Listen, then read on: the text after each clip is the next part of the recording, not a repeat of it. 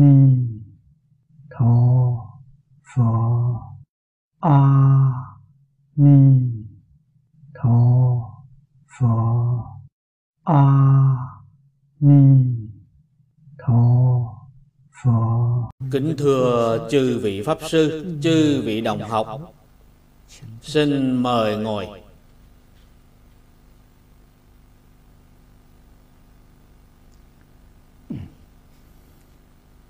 Xin xem Phẩm thứ hai mười bốn, Tam bối vãng sanh.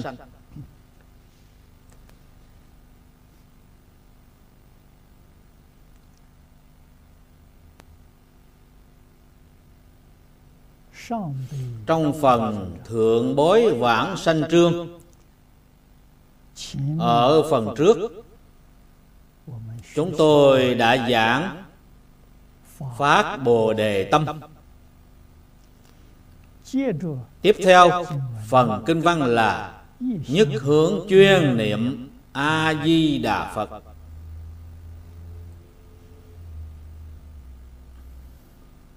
Lão cư sĩ Hoàng Niệm Tổ. Tại trong chú giải Kinh Vô Lượng Thọ. Trước tiên, Ngài trích dẫn trong quyển Di Đà Yếu Giải. Nói cho chúng ta biết, ở trong toàn cả Phật pháp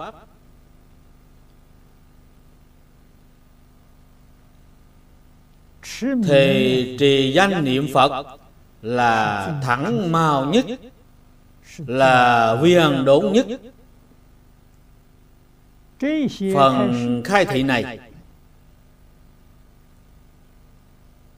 rất là quan trọng。trước tiên khiến cho chúng ta kiến lập quan niệm。chính xác。quý vị đều biết trong phật pháp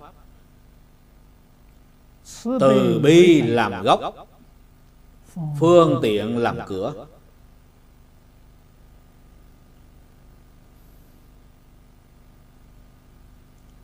chẳng những là năm xưa thích ca mâu ni phật ngài còn tại thế. giảng kinh hơn 300 hội thuyết pháp 49 năm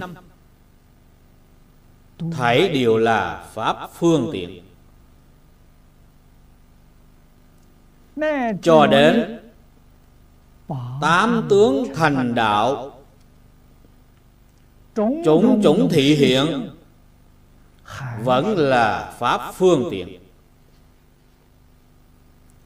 lìa khỏi phương tiện. thì không có phật pháp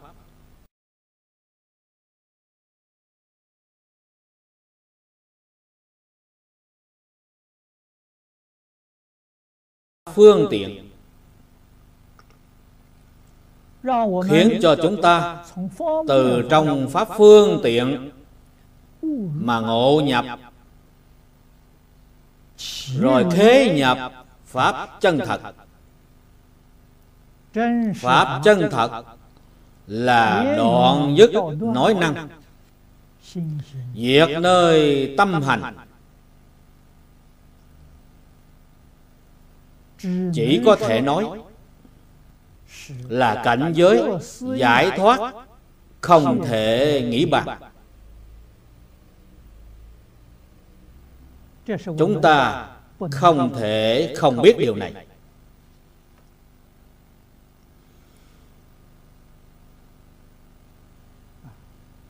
Chẳng những là thích ca mâu ni phật như vậy cho đến mười phương ba đời tất cả chư phật và pháp thân bồ tát cũng không ngoại lệ.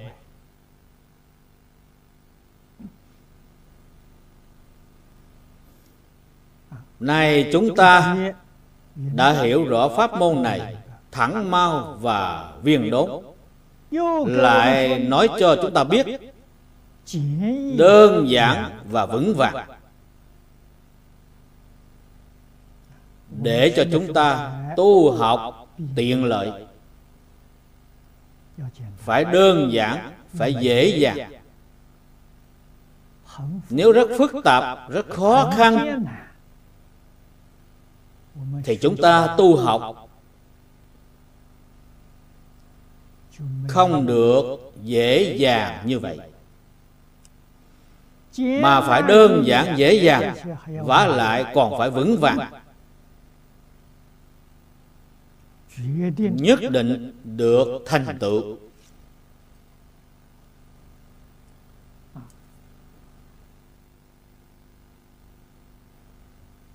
Đây là pháp môn gì? Thì đại sư ngẫu ích nói với chúng ta tính nguyện chuyên trì danh hiệu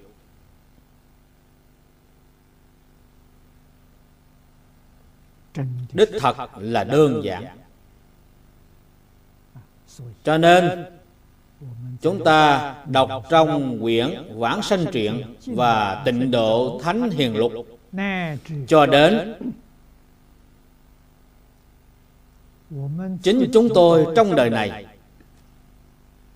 Nhìn thấy rất nhiều người niệm phật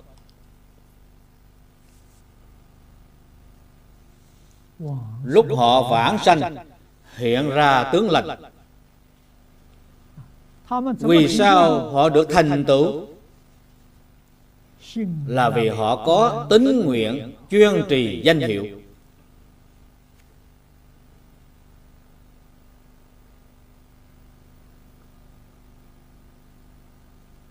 Trước kia, tôi ở tại tăng gia ba lão lâm trưởng của cư sĩ lâm là lão cư sĩ trần quang biệt. Ông đã sanh bệnh. Ông sanh bệnh đã lâu.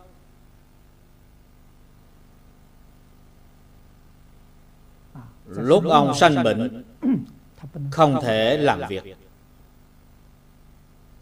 Nhưng tinh thần của ông vẫn còn rất khá đầu óc rất sáng suốt. ông muốn nghe kinh. vì ông suốt đời hộ trì phật pháp. Không có thì giờ chuyên tâm nghe kinh.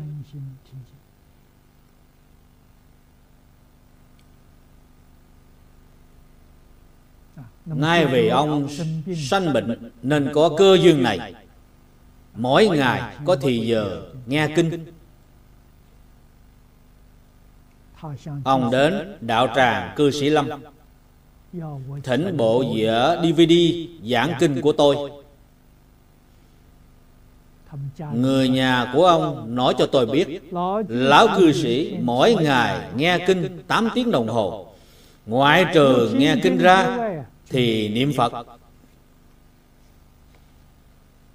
Suốt hai năm không có gián đoạn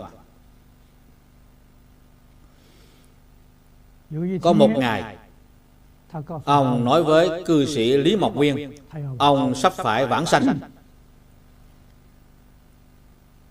thì cư sĩ lý mộc nguyên nói với ông rằng bây giờ ông không thể đi vãng sanh. Vì nhân sự trong đạo tràng cư sĩ lâm không ổn định. Ông nhất định phải trụ thế thêm vài năm nữa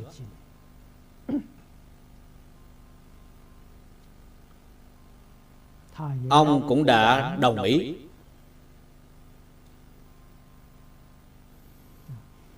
Lại trải qua hai năm, tức là ông mỗi ngày nghe kinh niệm phật đã có bốn năm.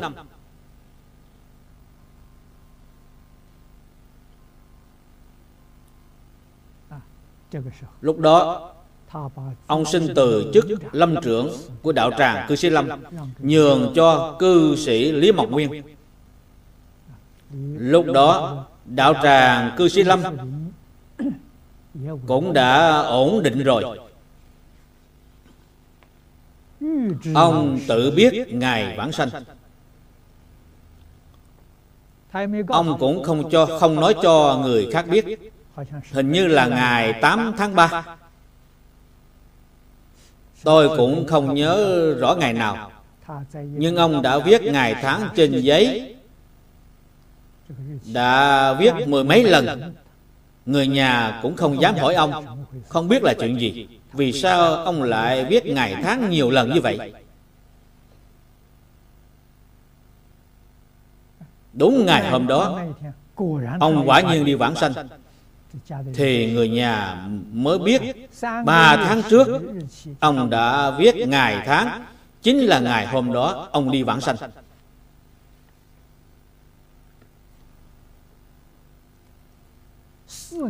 Trong suốt thời gian 4 năm, Ông mỗi ngày nghe kinh 8 tiếng đồng hồ. Ngoại trừ nghe kinh ra, Ông tính nguyện trì danh. Chuyên trì danh hiệu ông tự tại được vãng sanh. Hình như ông vãng sanh trước mấy ngày, ông có đến tìm tôi. Tôi đã truyền thọ tam quy y cho ông. Lúc ông vãng sanh tướng lành hy hữu, sau khi ông vãng sanh, còn có một nhóm quan gia trái chủ đến đạo tràng cư sĩ lâm, yêu cầu nghe kinh và quy y chúng tôi cũng đã truyền thọ cho họ. Sự cảm ứng không thể nghĩ bạc đây là chuyện gần nhất chính mắt chúng tôi đã nhìn thấy. Cho nên pháp môn này giản dị vững vàng. Đây là chân thật không hư dối. Đại sư Ngẫu Ích lại nói với chúng ta Công đức danh hiệu không thể nghĩ bàn. Cái danh hiệu này là đức hiệu vốn có trong tự tánh của chính chúng ta.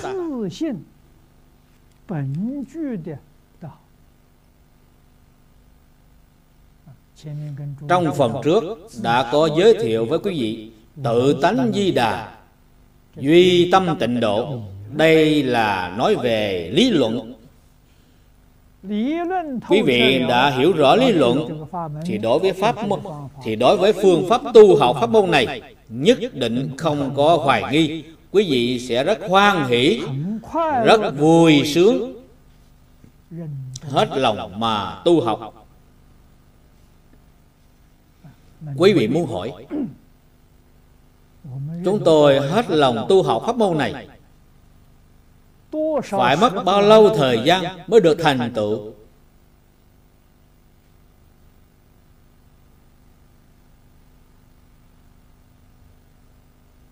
Tôi học Phật đã có 55 năm. Trong 55 năm kinh nghiệm Nói cho tôi biết Thông thường đều là 3 năm rất ít nhiều hơn 5 năm. Hoặc là quý vị nói Quý vị đã học Phật 20 năm, 30 năm Mà tại sao không có một chút thành tựu nào? Đó là vì công phu của quý vị không đắc lực. Cái chuyện này Lúc tôi mới học Phật thầy thường hay nói với tôi, phải thông đạt lý luận thì quý vị không có hoài nghi. Phương pháp chính xác thì lòng tin của quý vị đầy đủ. Lý luận và phương pháp không thể không biết. Phải học lý luận ở đâu?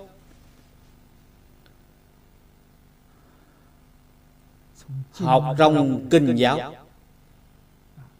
Cho nên, chúng ta trong đời này không thể không nghe kinh. Người thời xưa có thể không nghe kinh. Tại vì sao? Vì họ thành thật. Ngày nay chúng ta vì sao phải nghe kinh? Vì không thành thật không thành thật tức là trong tâm còn suy nghĩ lung tung vọng niệm quá nhiều.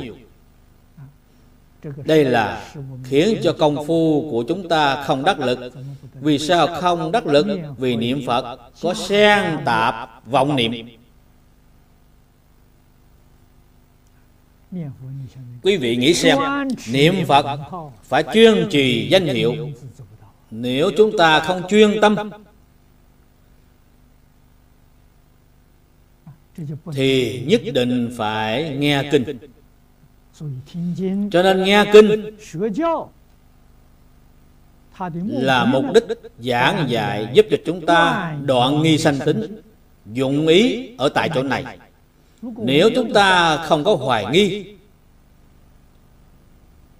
không có xen tạp vọng niệm thì không cần nghe kinh niệm một câu danh hiệu thì được thành tựu. Kinh điển của phật giáo, quý vị thấy, có bộ đại tăng kinh. Quý vị vào trong đại giảng đường mà xem. Trong đại giảng đường của chúng ta, có 10 loại đại tạng kinh không đồng bản in. Quý vị xem kinh điển của phật giáo, minh mông bát cát nhiều như vậy. Phương pháp của phật dạy có phải là quá nhiều phải không? Thật ra, phật dạy đơn giản nhất chỉ có bốn chữ a di đà phật. Cộng thêm hai chữ nam mô nam mô cũng là tiếng phạm, có nghĩa là cung kính, cũng có nghĩa là quy y. Thật ra, câu danh hiệu này chỉ có bốn chữ. Đại sư Liên Trì, Ngài suốt đời niệm Phật, Chỉ niệm bốn chữ A-di-đà Phật. Có người xin thỉnh giáo với Ngài, Cách niệm Phật như thế nào, Thì Ngài dạy họ niệm sáu chữ Nam Mô A-di-đà Phật. Thì người ta hỏi Ngài, Còn Đại sư, Ngài niệm như thế nào? Ngài nói Tự ta niệm bốn chữ A-di-đà Phật. Người khác lại hỏi, Vì sao Ngài chỉ niệm bốn chữ? Còn dạy người khác phải niệm sáu chữ. Ngài nói, vì người khác chưa chắc thật sự phát tâm cầu vãng sanh. Cho nên phải cộng thêm hai chữ nam mô. Có nghĩa là trong lễ tiết thông thường của trung quốc, ở phía trước tên họ của người cộng thêm hai chữ tôn kính. Đây là lời khách sáo. là lời tôn kính. Nam mô có nghĩa là tôn kính. Là lễ kính Là quy y.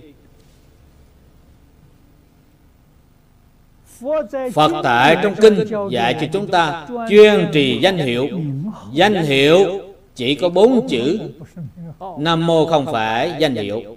Ngài nói Ta trong đời này nhất định cầu sanh tịnh độ Lời khách sáo thì không cần nói, Cho nên không cần niệm hai chữ Nam Mô, Chỉ niệm bốn chữ thì càng đơn giản.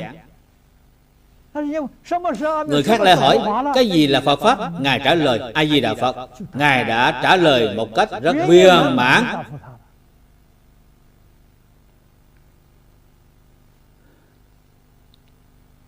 Hết thảy tôn giáo trong thế gian trong hết thể học thuật đơn giản nhất dễ học nhất vững vàng nhất chỉ có bốn chữ này. Quý vị đi đâu mà tìm?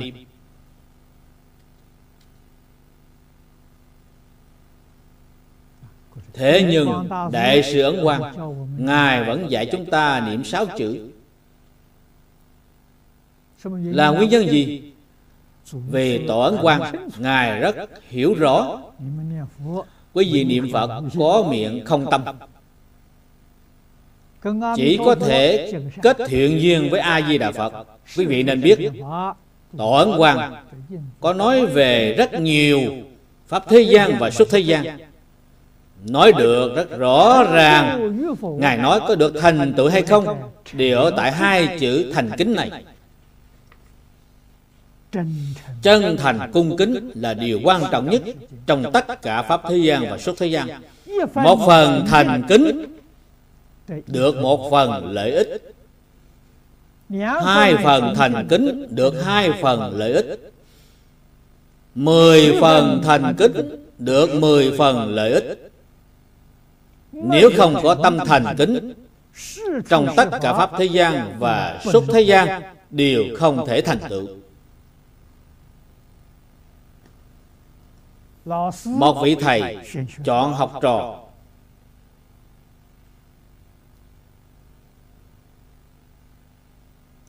Họ nhờ vào phương pháp gì để chọn học trò? Từ xưa đến nay cho đến ở nước ngoài thật sự thiện tri thức. Họ chọn người truyền pháp tức là họ xem vị học trò này có tâm thành kính hay không? Có mấy phần tâm thành kính? Nếu có 10 phần tâm thành kính Thì khẳng định vị học trò này là pháp khí.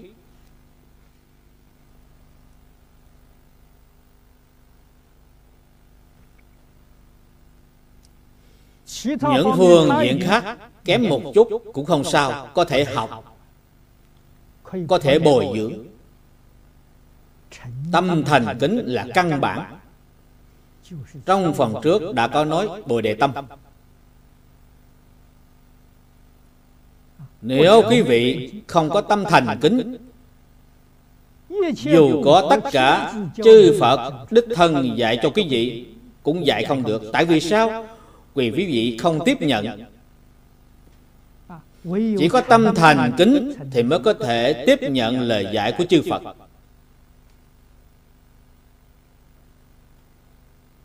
Quý vị phải hiểu cái đạo lý này.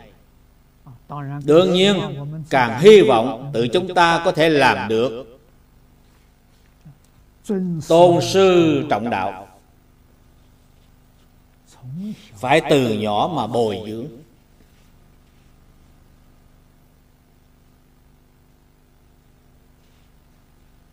càng nhỏ càng tốt.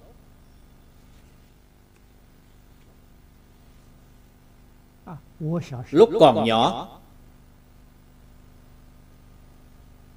Tôi bắt đầu học chữ Là vào năm 3 tuổi.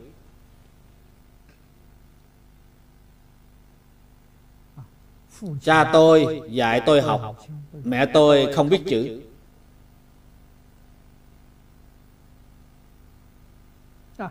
Lúc tôi năm sáu tuổi Thì đến trường tư thục. Ở trong nông thôn.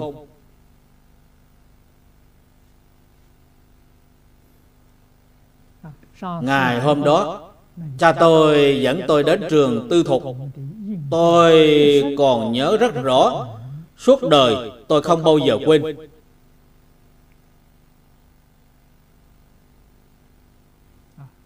Tôi còn nhớ Cha tôi mang theo lễ vật Để biếu tặng cho thầy. Chúng tôi đến trường tư thuật Trường tư thuật ở trong một ngôi đường, một ngôi đền thờ tổ tiên. Đây là một ngôi đền thờ tổ tiên của bà con chúng tôi. Ở chính giữa đại điện, có thờ bài vị của khổng tử. Trên bài vị có viết một hàng chữ. tôi cũng biết đọc là đại thành chí thánh tiên sư khổng tử chi thần vĩ. Tôi còn nhớ rất rõ ràng. Cha tôi dẫn tôi hướng về bài vị cấm nhang đối trước bài vị của khổng tử, hành lễ cung kính nhất. Tam quỷ cửu khấu thủ, tức là ba quỳ chính lại. Sau khi lại xong khổng tử, thì thỉnh thầy ngồi. Thầy ngồi ở phía dưới bài vị của khổng tử cha tôi dẫn tôi hướng về thầy hành lễ ba quỳ chính lại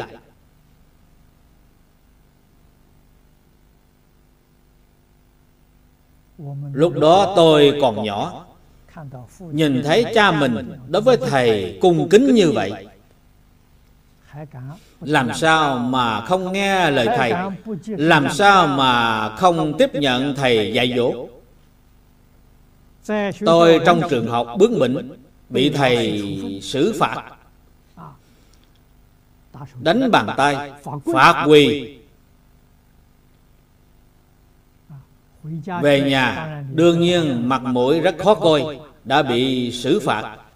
Thì cha mẹ hỏi nói bị thầy trừng phạt. Ngày hôm sau cha mẹ tôi đưa tôi đến trường học hết lòng cảm ơn thầy. Cảm ơn thầy. Hết lòng dạy dỗ. cho nên thầy và gia trưởng mật thiết phối hợp với nhau.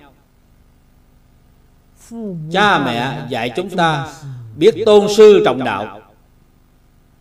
thầy dạy chúng ta phải hiếu thuận cha mẹ. Anh em thương mến lẫn nhau thì sự giáo dục mới được thành tựu. Cái gọi là tiên nhập vi chủ, tức là đã có định kiến, từ nhỏ đã tiếp nhận cách dạy này. Suốt đời vẫn y theo cách này mà làm. Đây là trong đời tôi đã được thầy tận tâm dạy dỗ. Thở ban đầu, tôi thân cận với giáo sư phương đông mỹ tôi chỉ hy vọng đến trường học nghe thầy giảng bài. lúc tôi quen biết với thầy là tôi tự tiến cử. Tôi đã viết một lá thơ tức là tôi viết một bài văn chương gửi cho thầy xem. Xin thầy chỉ giáo thỉnh cầu thầy cho tôi đến trường học dự thính bài giảng của thầy một tuần sau thầy hồi âm cho tôi hẹn tôi đến nhà thầy gặp mặt.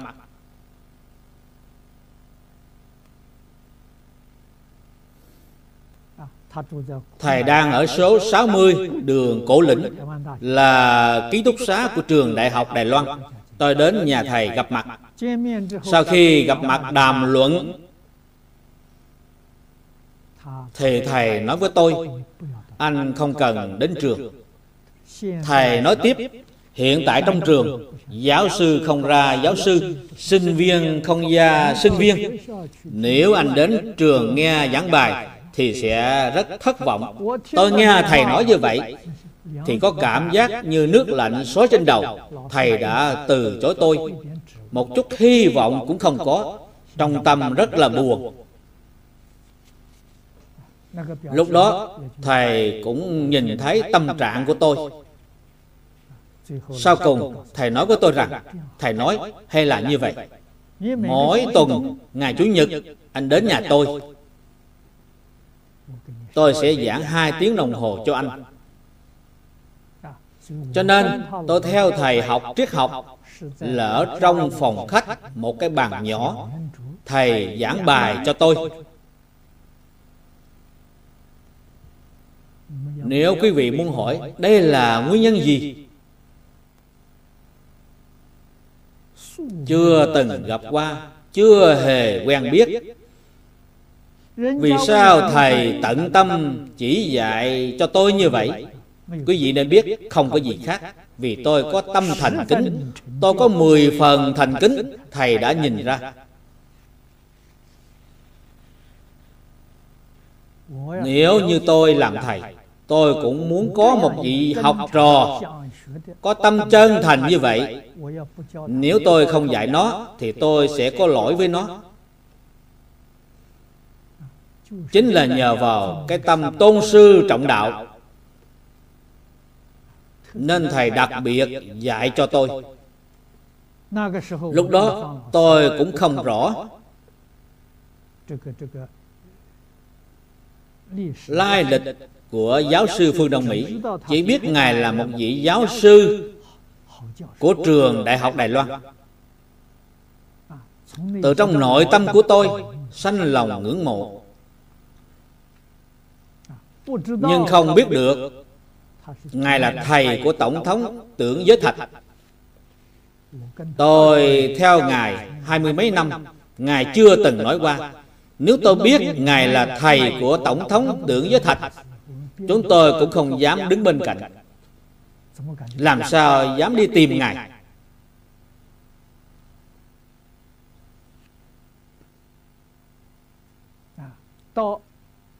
Cho đến lúc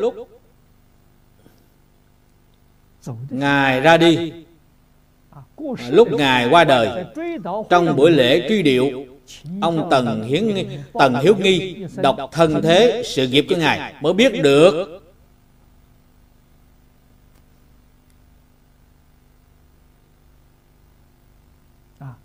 Tổng thống Tượng Giới Thạch và Tưởng Kinh Quốc Đều là học trò của Ngài.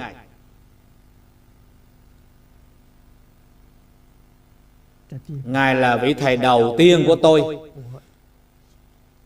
Vị thầy thứ hai Là tôi đã tiếp xúc Phật Pháp Đã quen biết với Đại sư Trương Gia. Đại sư Trương Gia Cũng giống như giáo sư Phương Đông Mỹ vậy. Ngài rất từ bi.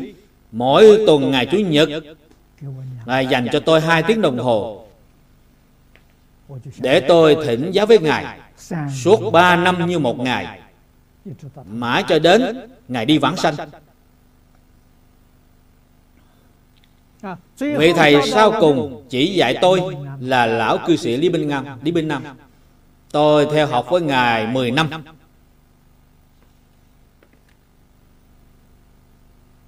Ngài đối với tôi rất coi trọng không có nguyên nhân nào khác.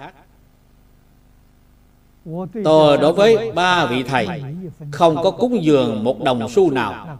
Lúc đó, cuộc sống của tôi rất nghèo nàn, khốn khổ. Tự mình ăn cơm cũng thành vấn đề. Thầy đối với tôi nhiệt tâm chỉ dạy như vậy, không có gì khác.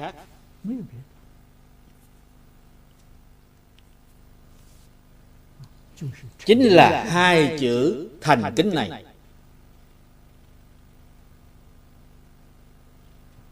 Các ngài đã tiếp xúc qua rất nhiều. Vì sao các ngài đối với tôi đặc biệt tốt như vậy? Còn người khác thì không được như vậy. Quý vị nên biết thật sự không có duyên cớ không có bất cứ mối quan hệ nào. Chỉ cần có tâm thành kính trong hạnh phổ hiền điều thứ nhất lễ kính chư phật chúng tôi mới có thể học được phật pháp.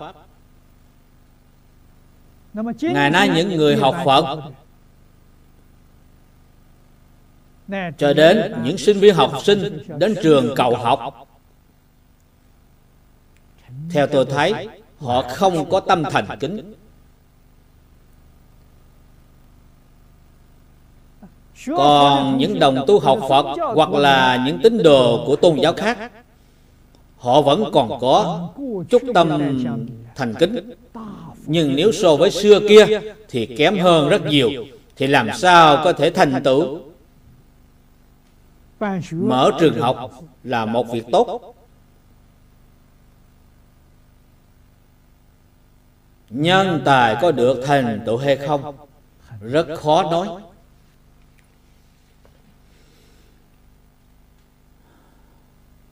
Cho nên tiền đồ của thế giới này đích thật là khiến người bi quan.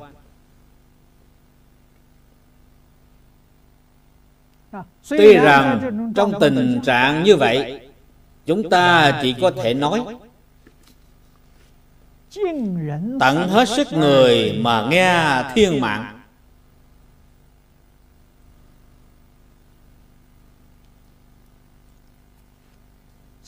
Mọi việc đều phải cầu tam bảo gia trì.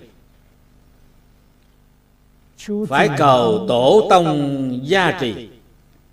Ngoại trừ điều này ra, tuyệt đối không phải sức người mà chúng ta có thể làm được.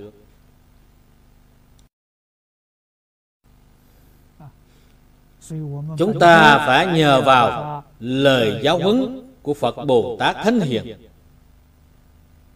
dạy điều nào nên làm thì chúng ta hết lòng mà làm.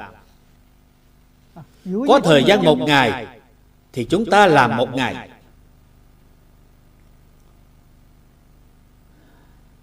Thể có cơ hội thì hết lòng mà làm. Tận hết sức người mà nghe thiên mạng tự mình không có ý niệm được mất đây chính là trong phật pháp thường nói, làm mà không làm không làm mà làm. Cho nên, không cảm thấy mệt nhọc, cũng không hối tiếc, cũng không thối chuyển. Mỗi ngày tự mình tu trì, đọc kinh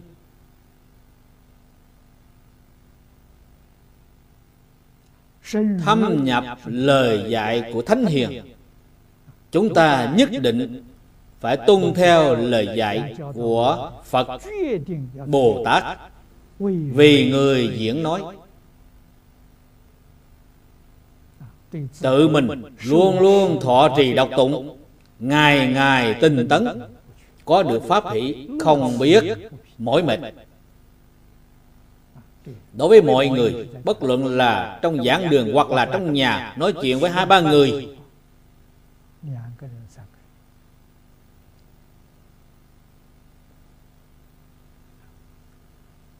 Trong tâm luôn luôn, ở nơi chánh đạo, không có nói lời vô ích.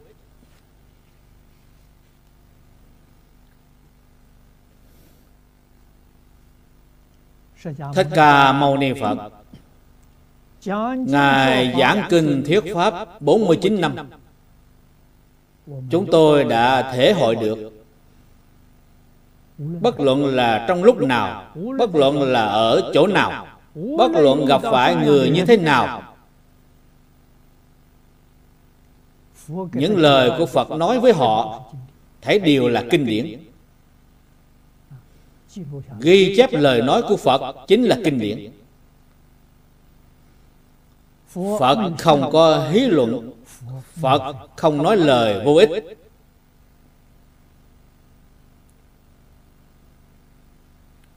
đây là phật biểu diễn cho người đời sau thấy. chúng ta đã thấy cũng đã hiểu.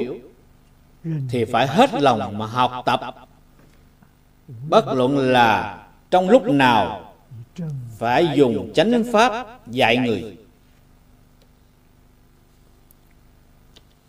Phải dùng pháp chân thật, lìa khổ được vui, giúp cho người khác.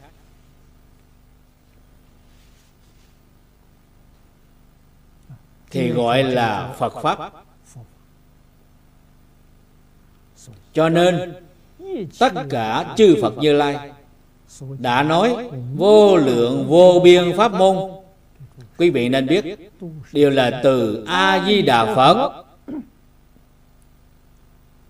Từ cái nguồn gốc này mà phát ra. Tất cả pháp quy kết đến sau cùng chính là a di đà phật. Quý vị nghĩ xem a di đà phật rất là tôn quý.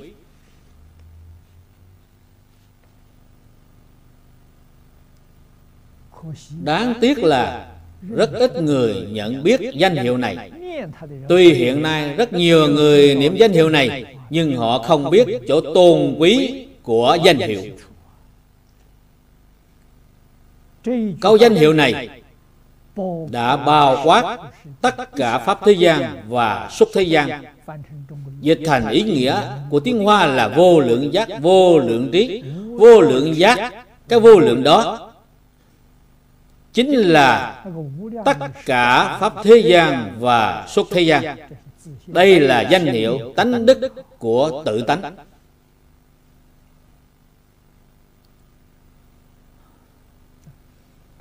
Là vị giáo chủ của tây phương cực lạc thế giới. Ngài hiển hiện. Tánh đức viên mãn hay nói cách khác là trí huệ viên mãn của trong tự tánh. Là đức năng tướng hảo, viên mãn của trong tự tánh. Ngài thấy điều hiển hiện ra. Vị giáo chủ này gọi là a di đà phật. Thật tại mà nói, tất cả chư phật như lai khác, theo trên lý mà nói thì phật phật đều nói như nhau.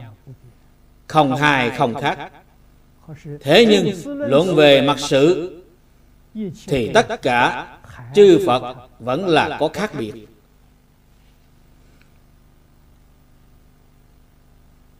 sự khác biệt của họ ở chỗ nào?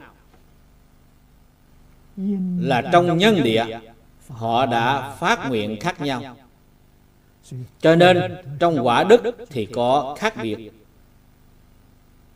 Trong đoạn chứng thì hoàn toàn như nhau, không có khác biệt chút nào. Trong nguyện lực thì khác nhau. Những lý và sự này, chúng ta chú tâm, tư duy cũng không khó hiểu.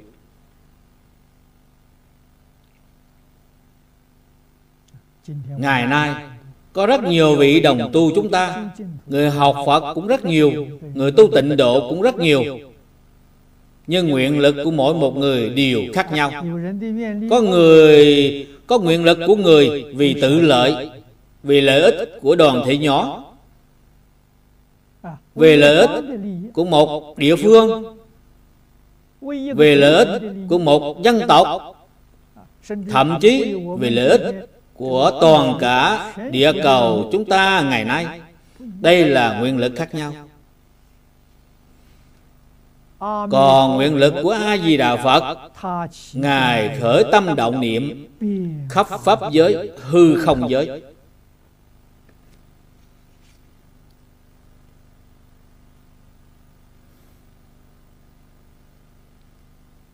Cái tâm nguyện này thì rộng lớn.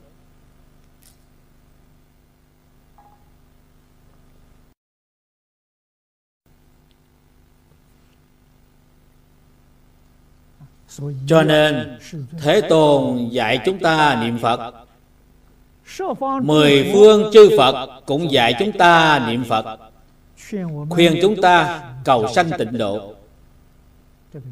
Cõi tịnh độ này là tịnh độ của tự tánh, là pháp tánh độ. Chúng ta trở về với pháp tánh độ. Không có mê tín chút nào.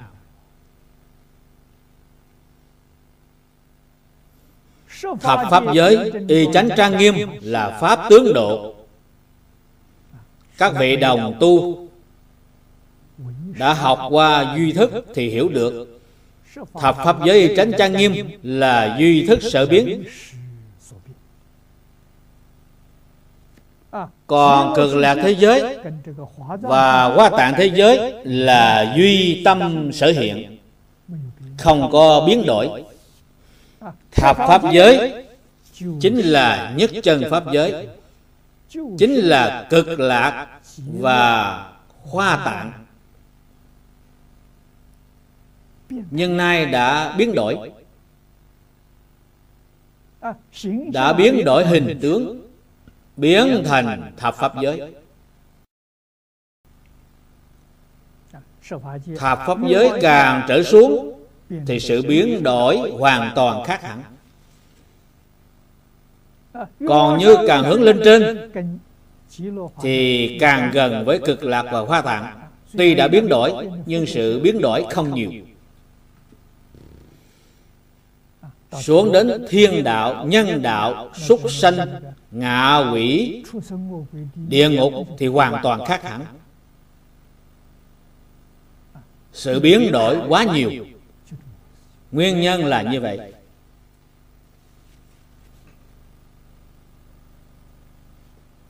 Cho nên cổ đại đức mới nói, tịnh độ tức cõi này. Cõi này tức tịnh độ. Di Đà tức là tâm ta. Tâm ta tức là Di Đà. Chân tâm chính là Di Đà. Chân tâm vốn có đầy đủ, vô lượng trí, vô lượng giác. Đức phật giáo hóa chúng sanh, vì sao ngài không quy công lao cho mình? Vì không có công lao để quy khi quý vị đã thành phật, là trở về với tự tánh. Tất cả đều là vốn có. Ngoại trừ trí huệ đức tướng vốn có trong trong tự tánh ra, không có thêm một thứ nào vào trong đó. Lúc quý vị đang mê hoặc điền đảo, trôi lăn trong tam đồ lục đạo, mà trí huệ đức năng vốn có trong tự tánh của quý vị cũng không có giảm ít chút nào đây là lý. Đây là chân tướng sự thật. Trong kinh bát nhã có nói, thật tướng của các pháp đều phải hiểu rõ, đều phải minh bạch. Sau đó, người mới biết, tự tôn trọng mình, ta phải tự tôn trọng mình. Tôn trọng đức tánh đức của mình, ta phải tôn trọng người khác. Tôn trọng tánh đức của người khác. Tánh đức của người khác cùng với tánh đức của ta là như nhau tánh đức của chúng ta cùng với tánh đức của chư phật như lai là như nhau. Con người biết được tự tôn trọng mình, biết được tự thương mình. Tự tôn trọng, tự thương mình, sau đó mới có thể tôn trọng thương yêu người khác. Đây gọi là đại từ đại bi.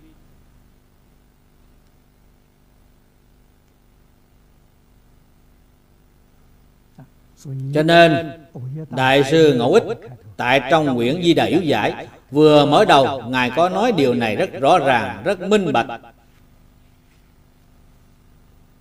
Chúng ta nghe rồi, thật sự mà có thể nắm lấy cương lĩnh phật pháp, thì trong đời này không có lý nào mà không được thành tựu. Nay tôi trong đời này, tôi đạt được pháp hỷ sung mãn. Tôi rất cảm kích giáo sư phương đông mỹ lúc đó ngài đem phật pháp giới thiệu cho tôi thầy nói học phật là sự hưởng thụ cao nhất của đời người. nay tôi đã đạt được.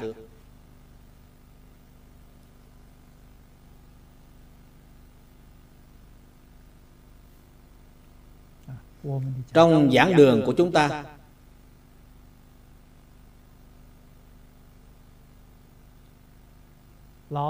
chân dung của thầy thấy đều đặt ở trước mặt tôi. lúc tôi đọc sách đối diện với thầy. Lúc tôi giảng kinh thuyết pháp cũng là đối diện với thầy. Luôn luôn không quên ân đức của thầy dạy. Nếu không có thầy chỉ dẫn không có thầy chỉ dạy thì trong đời này cuộc sống của tôi rất là khốn khổ làm sao có được khoái lạc như vậy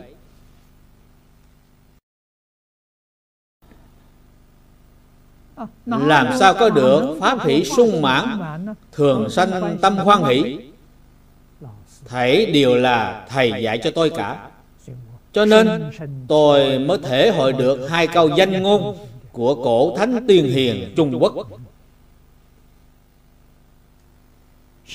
tu thân vị bổn. giáo học vi tiên. tức là đối với chính mình là tu thân làm gốc. Đối với bên ngoài là trước tiên giảng dạy. Giảng dạy chính là bố thí. Là pháp bố thí thù thắng nhất. Mọi người đọc trong kinh giáo xem thấy. Phật đối với pháp bố thí tán thán Phật nói dùng bảy báo trong đại thiên thế giới để bố thí cũng không sánh bằng công đức của người vì người diễn nói bốn câu kệ trong kinh Phật. Đây là lời chân thật không hư dối.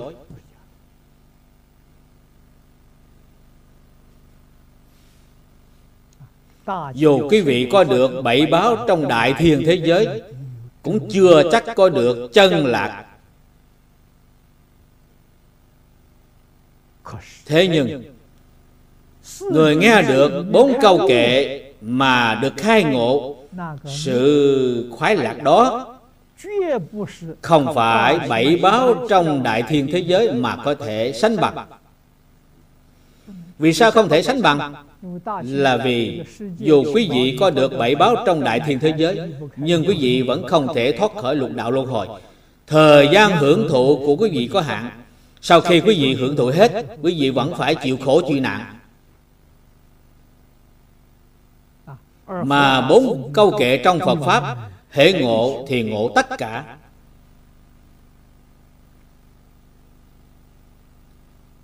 Tức là triệt ngộ cứu cánh viên mãn. Bảy báo làm sao sánh bằng? Chẳng những không có lục đạo tam đồ, cũng không có thập pháp giới thật sự là được, đại tự tại.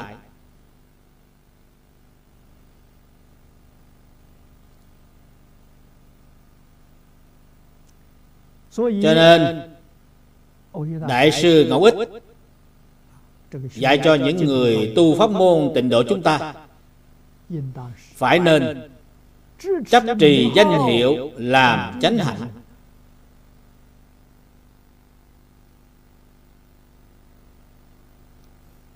Không cần xen lẫn quán tưởng và tham cứu. quán tưởng và tham cứu là thuộc về tánh tông và thiền tông. Không cần tu học hai thứ này. Đẳng hạnh đẳng là nói giáo hạ không cần xen lẫn những phương pháp tu hành như quán tưởng và tham cứu vân vân. Trong câu này tức là đã bao hàm tám vạn bốn ngàn pháp môn. Có cần tu học thêm hay không? Có cần xen lẫn thêm hay không? Không cần. Cho nên pháp môn niệm phật là giản dị nhất thẳng mau nhất đơn giản dễ dàng nhất thẳng mau nhanh chóng nhất.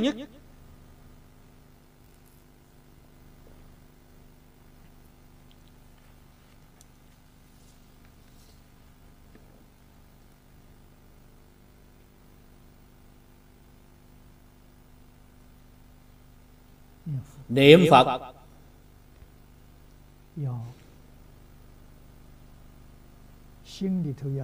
Trong tâm phải có phật. Cái tâm này chính là bồ đề tâm, là chân tâm.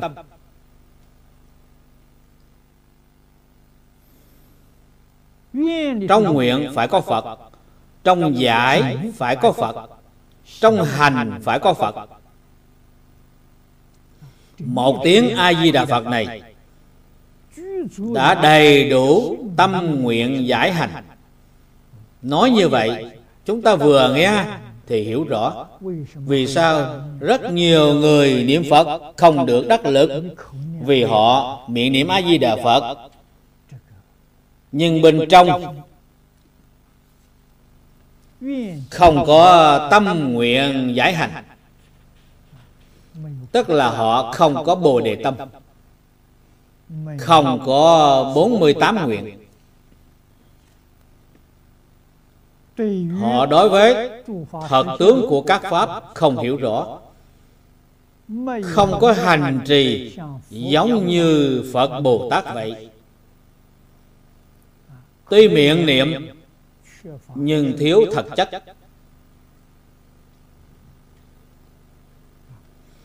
Không có lòng tin chân thật.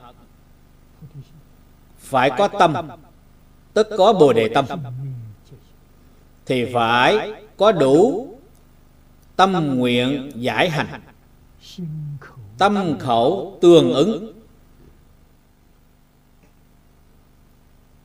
Gọi là một niệm tương ứng, một niệm phật. Niệm niệm tương ứng, niệm niệm phật. Thì gọi là biết niệm. Thì sự cảm ứng không thể nghĩ bằng miệng niệm. Phải niệm ra tiếng. thì tự lợi lợi tha. tự lợi không cần nói. lợi tha như thế nào? khi người khác nghe rồi. sự lợi ích thấp nhất đã gieo đã gieo chủng tử của Phật vào trong a lại gia thức của họ. Chúng ta đem chủng tử của a của A Di Đà Phật gieo vào trong a lại gia thức của họ là nhờ niệm là nhờ miệng niệm. trong đời quá khứ của họ có thiện căn có phước đức. Khi gặp được nhân duyên thì liền khơi dậy thiện căn phước đức của họ. Cho nên niệm phật ra tiếng lớn tiếng niệm là tự lợi lợi tha quý vị phải hiểu đạo lý này. Sau đó mới biết tu học như thế nào niệm phật như thế nào. sẽ niệm đến pháp hỷ sung mãn. trong thời đại hiện nay muốn giáo hóa chúng sanh vì muốn giáo hóa chúng sanh không thể không nghiên cứu giáo lý. tại vì sao? vì căn tánh của chúng sanh khác nhau không đồng giáo hóa những căn những căn tánh của chúng sanh không đồng thì quý vị phải giảng giáo phải giảng lý luận cho họ nghe thì phải xen lẫn kinh giáo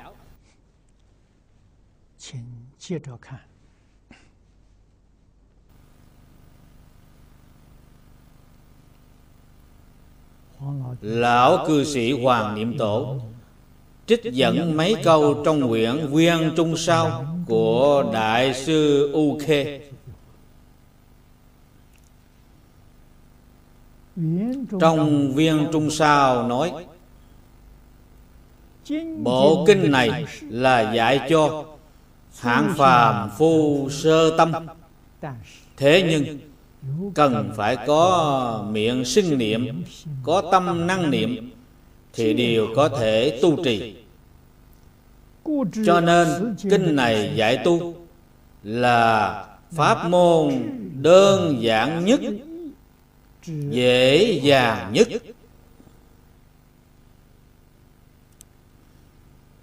Đại sư khê và đại sư ngọc ích hai ngài nói hoàn toàn đều như nhau. đặc biệt là dạy cho hạng phạm phu sơ phát tâm chúng ta đây là từ trên tướng mà xem. Chúng ta biết, trong kinh a di đà có nói rất rõ ràng. Không thể lấy chút ít thiện căn phước đức nhân duyên mà được sanh về cõi đó. Do đây mới biết, Đây là từ trên sự mà nói, Hạng phàm phu sơ phát tâm. Nếu từ trên lý mà nói, Thì người này, Trong đời quá khứ, Đã trồng thiện căn phước đức Rất sâu dày. Tuy họ là người sơ học, Thế nhưng trong đời này Hãy gặp được duyên, Thì tính nguyện hạnh của họ Ba điều kiện đều đầy đủ. Cái chuyện này, chính chúng tôi trong đời này cũng đã gặp qua mấy vị. Họ suốt đời không có học phật,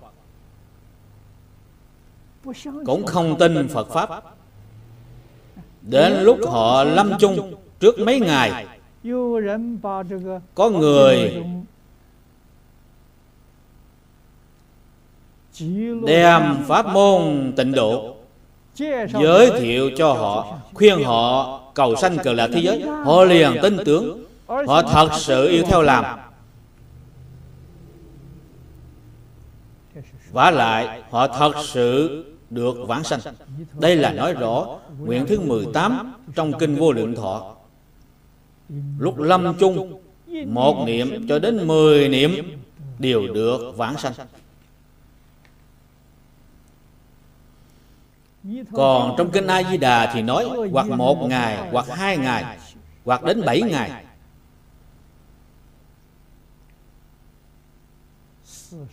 Trong sự thật đều có chứng minh. không phải là ngẫu nhiên.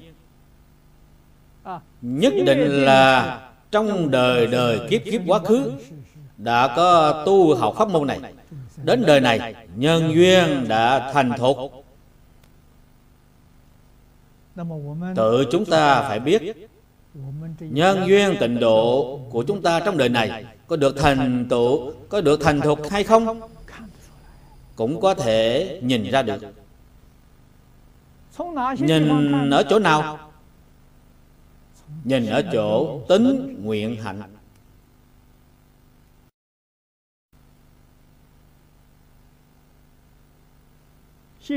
có tính tâm thì không có hoài nghi.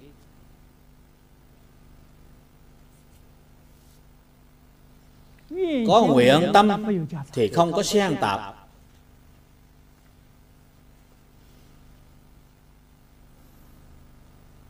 họ hết lòng niệm phật. Thành kính chuyên nhất đây là người có thiện căn đã thành thục. Thì người này, trong đời này, nhất định được sanh về cực lạc thế giới làm phật. Sanh đến cực lạc thế giới, cho dù là phàm thánh đồng cư độ, hạ hạ phẩm vãng sanh, họ cũng là một đời thành phật. Thật là không thể nghĩ bàn.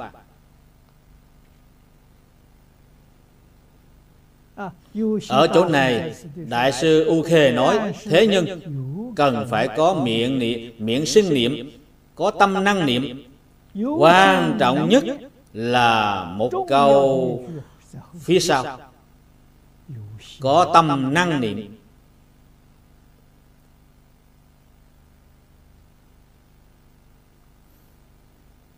Trong tâm thật có a di đà phật. Trong tâm thật có tịnh độ.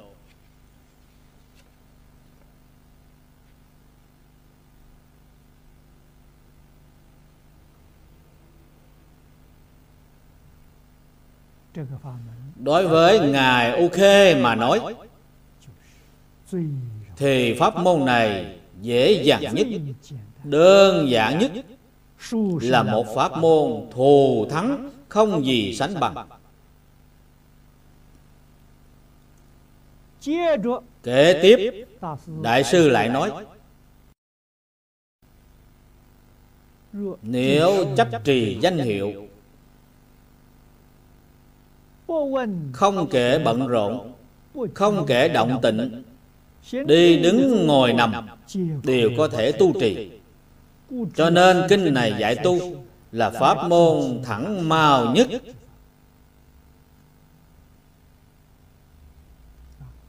Có rất nhiều vị đồng tu vì bận rộn công việc, không có thì giờ tu hành.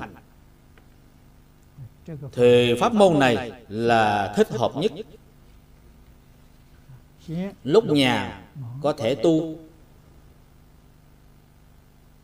lúc bận cũng có thể cũng có thể tu.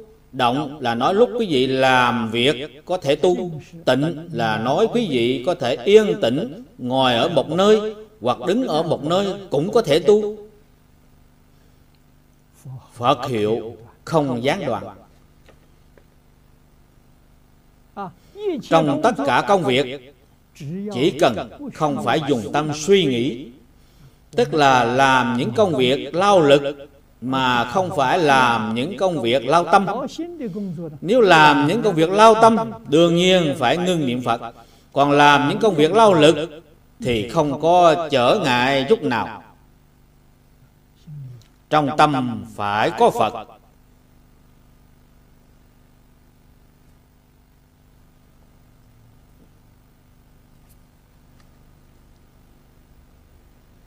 Vào đời nhà đường. Có một người tên vương đã thiết, ông làm thợ rèn. Cả nhà bốn người đều nhờ vào nghề thợ rèn mà sinh sống. Một ngày không làm, thì một ngày không có cơm ăn. Cho nên công việc của ông rất là cực nhọc. Có một hôm có một vị người xuất gia đi đến cửa tiệm của ông. Thì ông tiếp đại vị xuất gia đó, cúng dường một ly nước. Ông nói với vị xuất gia đó rằng, công việc của tôi rất cực nhọc, có phương pháp nào giải thoát được hay không? Thì vị xuất gia đó dạy ông niệm a di đà phật khi ông đập sắt cứ mỗi một búa đập xuống thì niệm a di đà phật. Khi nhắc lên cũng niệm a di đà phật. Xưa kia dùng kéo ống thổi đẩy vào niệm a di đà phật kéo ra niệm a di đà phật.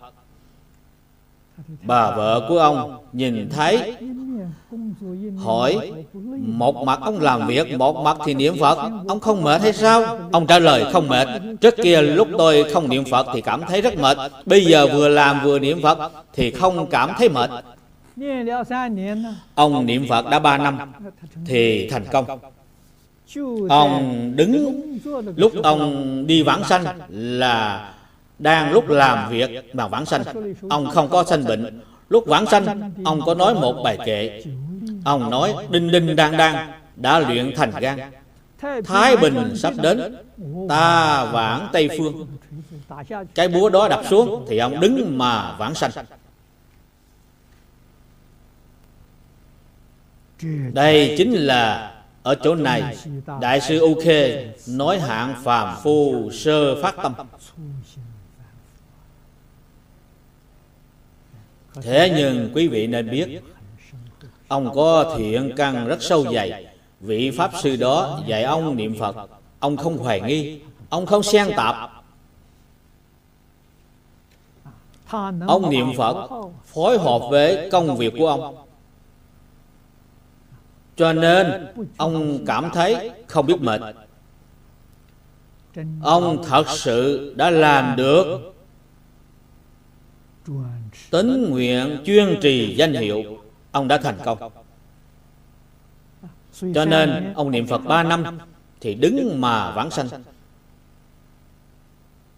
Tự hành tức là hóa tha. Mọi người trong địa phương đó đều nhìn thấy ông niệm phật đứng mà vãng sanh. Mọi người đều tin tưởng. Rất nhiều người đều nói theo ông niệm phật, đây là hóa tha. Cho nên, ông cũng không cần giảng kinh thuyết pháp. Ông chỉ biểu diễn. Hiện thân thuyết pháp.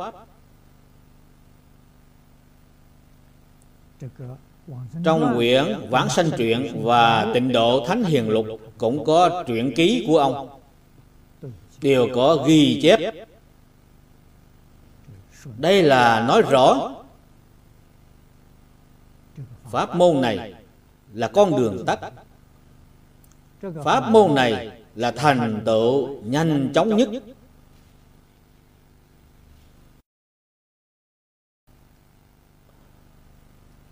Kế tiếp một đoạn.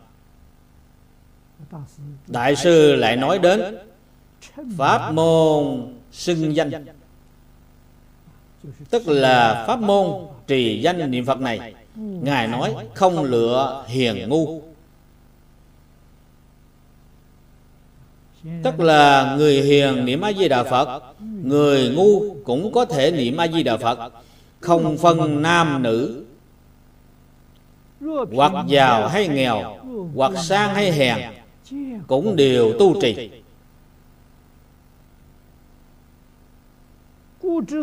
Cho nên kinh này giải tu là pháp môn nhiếp độ rộng nhất của tất cả căn cơ. những pháp môn khác thì không được như vậy. những pháp môn khác phải hội đủ điều kiện. nếu quý vị không hội đủ điều kiện thì không có cách nào tu học được. còn pháp môn này ai nấy đều có thể tu học. giàu nghèo sang hèn. người trí người ngu người bất thiện thấy đều có thể tu học chỉ cần họ tin sâu nguyện thiết. Thành thật chuyên niệm. Không một ai mà không được thành tựu. Đại sư thiện đạo có nói vạn người tu vạn người được đi. Vì sao ngày nay nhiều người niệm phật như vậy mà người được vãng sanh thì ít có trái với lời của đại sư thiện đạo nói hay không? Chúng tôi nghĩ rằng không có trái với lời của đại sư thiện đạo nói vạn người tu vạn người được đi. Vì quý vị không tu quý vị chỉ miệng niệm không tu nên quý vị không được đi. Cái gì gọi là tu tức là sửa đổi lỗi lầm, tập khí, khuyết điểm của chính mình thì gọi là tu. Quý vị nghĩ xem, lòng tin niệm phật không đủ. Tức là quý vị không tu điều này. Quý vị phải đem nó cải chính trở lại. Tâm nguyện không thiết. Xen tạp quá nhiều.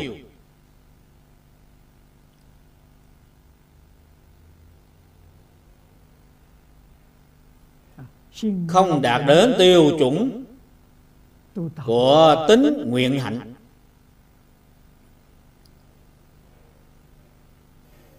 không phải kinh này không linh. không phải lời của tổ sư nói không tin được. Tự mình phải nghĩ xem. Ta có cải chính tập khí khuyết điểm của mình hay chưa? Tu tức là cải chính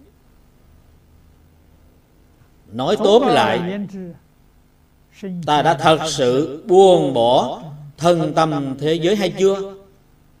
Buông bỏ thì mới có thể đi. Buông bỏ thì mới có thể chuyên tâm. Chuyên tâm chính là buông bỏ vọng tưởng. Buông bỏ xen tạp, buông bỏ hoài nghi. Gọi là chuyên tinh nếu quý vị không buông bỏ những thứ này, thì nó chướng ngại quý vị. Kinh điển không có chướng ngại quý vị. Những lời dạy của tổ sư đại đức cũng không có chướng ngại quý vị. Nếu quý vị biết được sự chướng ngại của quý vị ở đâu, phải tìm ra chướng ngại đó, phải bài trừ chướng ngại đó. Thì trên đường tịnh độ, thuận bồn xuôi gió.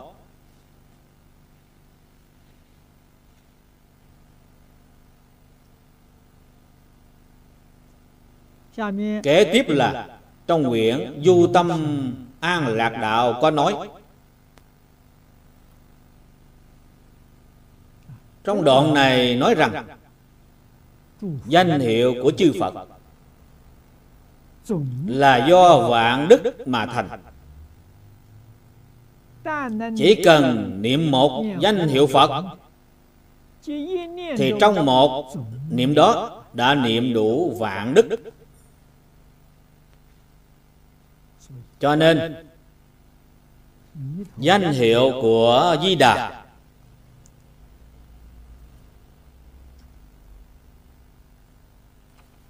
cổ đại đức thường nói, cái danh hiệu này là vạn đức hồng danh. Quý vị muốn hỏi tại vì sao? Ở phần trước đã có nói, câu danh hiệu này đã bao hàm tất cả tánh tướng, lý sự, nhân quả trong khắp pháp giới, hư không giới.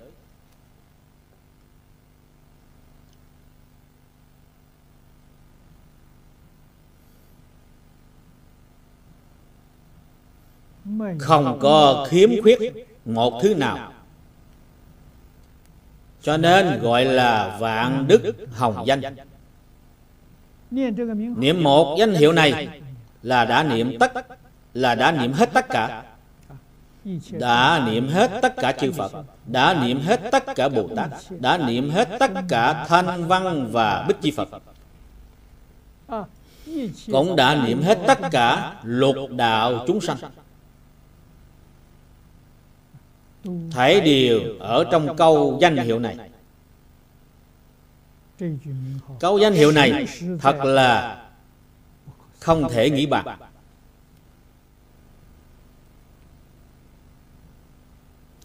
quý vị nhất tâm xưng niệm.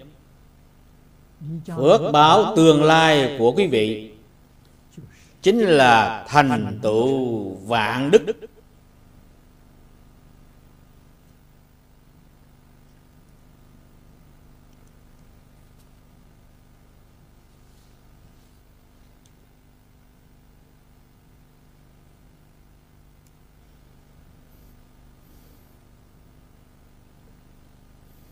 Trong quyển Du Tâm An Lạc Đạo lại nói Vô thị ác nghiệp Từ vọng tâm sanh Công đức niệm Phật Từ chân tâm khởi Chân tâm như mặt trời Vọng tâm như bóng tối Chân tâm vừa khởi Thì vọng tâm liền mất Như mặt trời mới mọc Tất cả bóng tối đều biến mất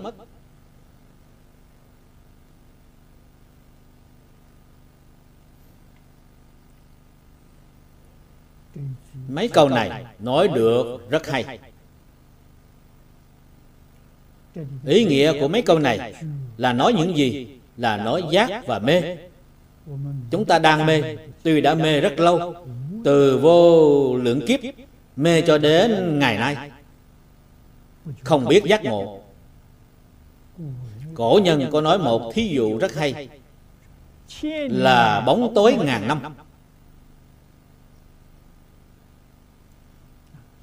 Như hiện nay ở trên núi Có những hang thạch động. Chỉ như có một sơn động rất lớn Thậm chí có thể dung nạp mấy trăm người, mấy ngàn người. Một sơn động lớn như vậy Chưa từng có người phát hiện qua. Thông thường cửa động cũng rất là nhỏ hẹp.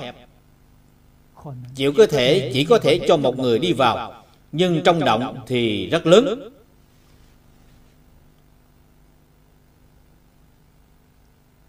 Toàn là bóng tối. Nếu quý vị đốt một ngọn đèn đi vào thì sẽ chiếu sáng, thì đã phá trừ bóng tối.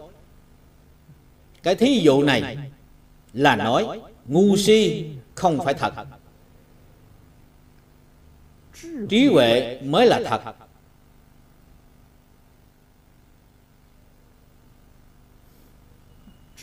Trí huệ trí huệ vừa sanh khởi thì si mê liền mất. vô lượng kiếp si mê cho đến nay. chỉ cần quý vị vừa giác thì si mê hoàn toàn không còn nữa.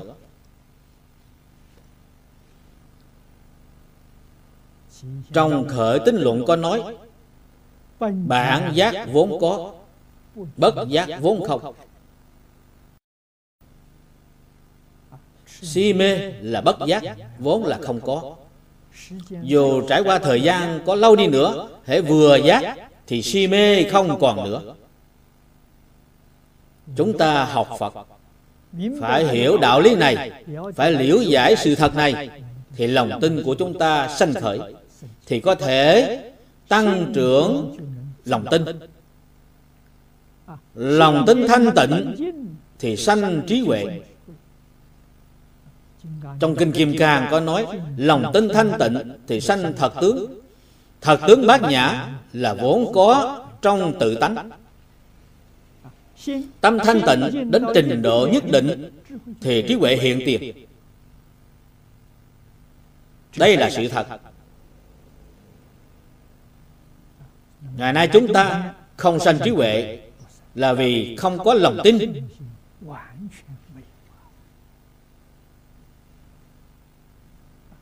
cái đầu tiên khó nhất là không tin mình có thể thành tựu.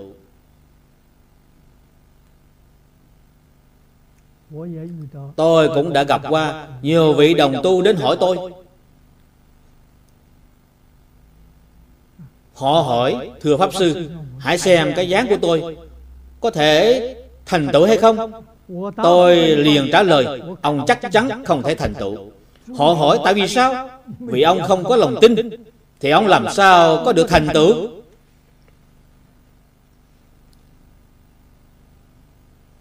Việc nhỏ trong Pháp thế gian Muốn thành tựu vẫn phải có lòng tin. Nếu quý vị không có lòng tin Thì không thể thành công.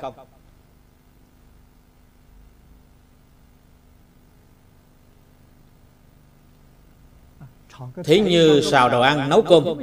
Quý vị mà không có lòng tin Thì quý vị làm không ra. Đây là việc nhỏ. Nếu quý vị có lòng tin Thì nhất định làm được rất tốt. Hôm nay ta xào đồ ăn không ngon. Ngày mai ta lại cải tiến. Ngày ngày cải tiến. Một tuần lễ sau Nhất định sẽ xào được rất ngon. Mọi người nhất định sẽ rất hoan hỷ cho nên tất cả việc trong pháp thế gian và xuất thế gian mà được thành tựu là nhờ có lòng tin.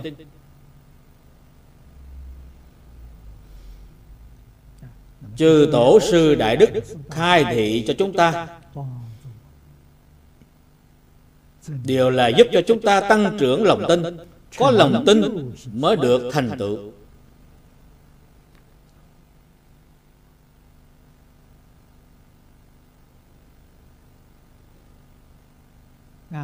trong quyển an lập tập, có trích dẫn một đoạn kinh văn rất quan trọng. Trong kinh quán phật tam muội nói,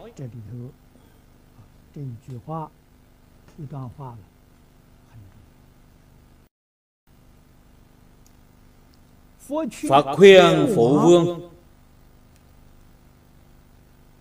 hành niệm phật tam muội.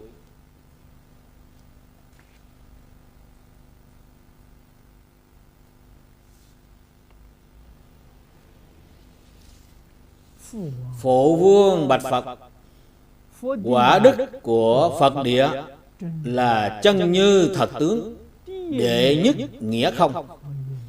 Vì sao Phật không dạy đệ tử hành theo? Phật bảo phụ vương, Quả đức của chư Phật Có vô lượng cảnh giới, Thâm sâu vi diệu, Thần thông giải thoát, Không phải là cảnh giới của phàm phu hành được cho nên Phật khuyên phụ vương hành niệm Phật tam muội.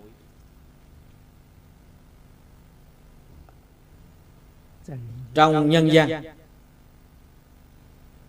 người thân nhất không gì bằng cha con. Thích ca mâu ni phật. Ngài dùng phương pháp gì? Để khuyên phụ thân của ngài. Ngài dùng phương, ngài dùng pháp môn niệm phật.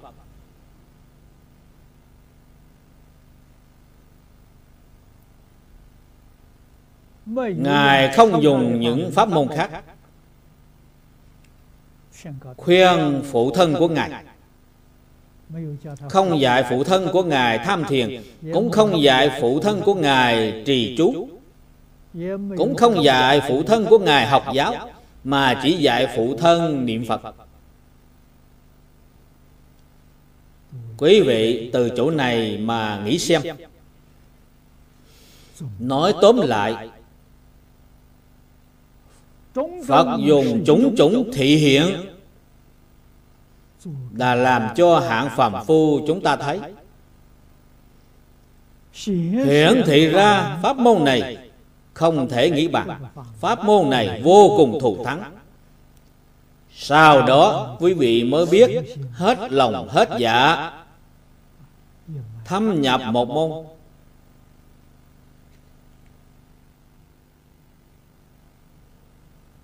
Không còn khởi lên những vọng niệm khác quý vị mới có thể buông bỏ những pháp môn khác. Tu pháp môn này được thành tựu thì tất cả pháp môn khác cũng được thành tựu. Cho nên gọi là thông một kinh thì thông tất cả kinh. Tại trong hành môn hệ khế nhập được một pháp môn thì khế nhập được tất cả pháp môn nếu còn có một môn không thông Thì chưa khế nhập Tự quý vị tu trì pháp môn đó Không được viên mãn. vẫn còn khiếm khuyết.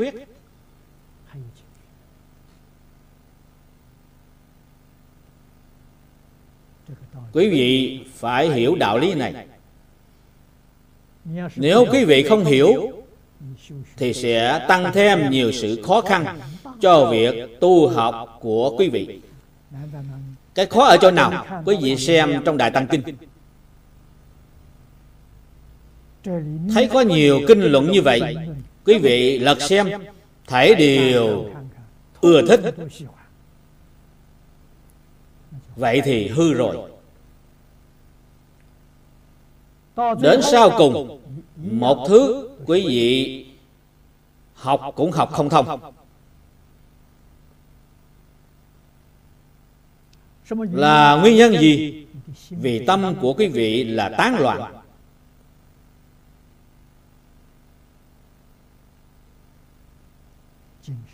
Không thể tập trung tinh thần ý chí.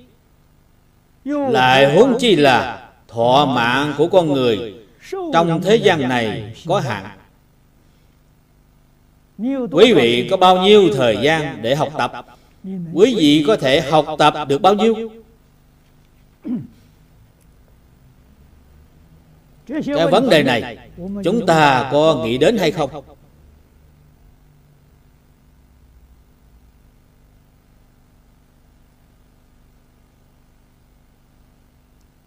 cho nên tu học pháp môn pháp thế gian và xuất thế gian đều có bí quyết. Nếu quý vị nắm được bí quyết này bí quyết này là gì là một môn. là thâm nhập một môn. huân tu lâu dài. nhất định phải tu học một môn. Học thông rồi. Thông suốt rồi. thế nào mới có thể gọi là học thông trong thiền tông nói minh tâm kiến tánh thì thông rồi. Trong giáo hạ thì nói đại khai viên giải thì thông rồi.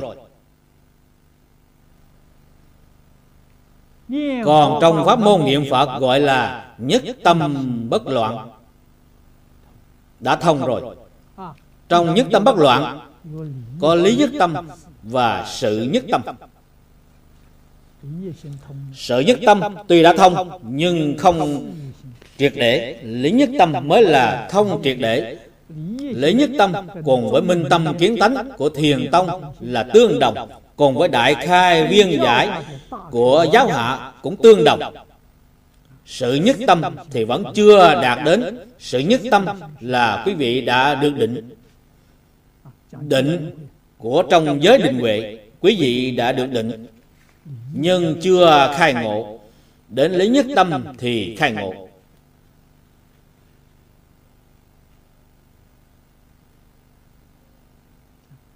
Đạt đến sự nhất tâm cũng không phải chuyện dễ, rất là hiếm có.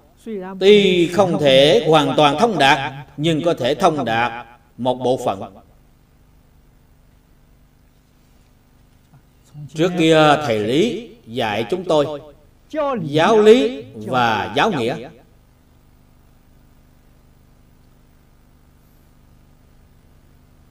trong pháp môn tịnh tông thì lý nhất tâm là thông đạt giáo lý.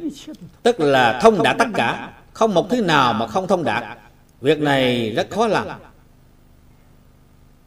phải là người thượng thượng căn. không phải của người trung hạ căn mục tiêu của người trung hạ căn là ấn định ở nơi giáo nghĩa. giáo nghĩa có thể thông đạt cục bộ. thông đạt bổn tông. Tức thông đạt tịnh độ tông. Những tông phái có quan hệ với tịnh độ tông cũng cũng rất dễ thông đạt gọi là khéo học. Tức là quý vị biết học. Những người không biết học thì họ ghi lại câu kinh văn. Câu kinh văn này thầy giảng như thế nào? Họ đem nó ghi chép lại, cho nên họ cũng có thể giảng lại. Đây là phương pháp dạy cho người sơ học.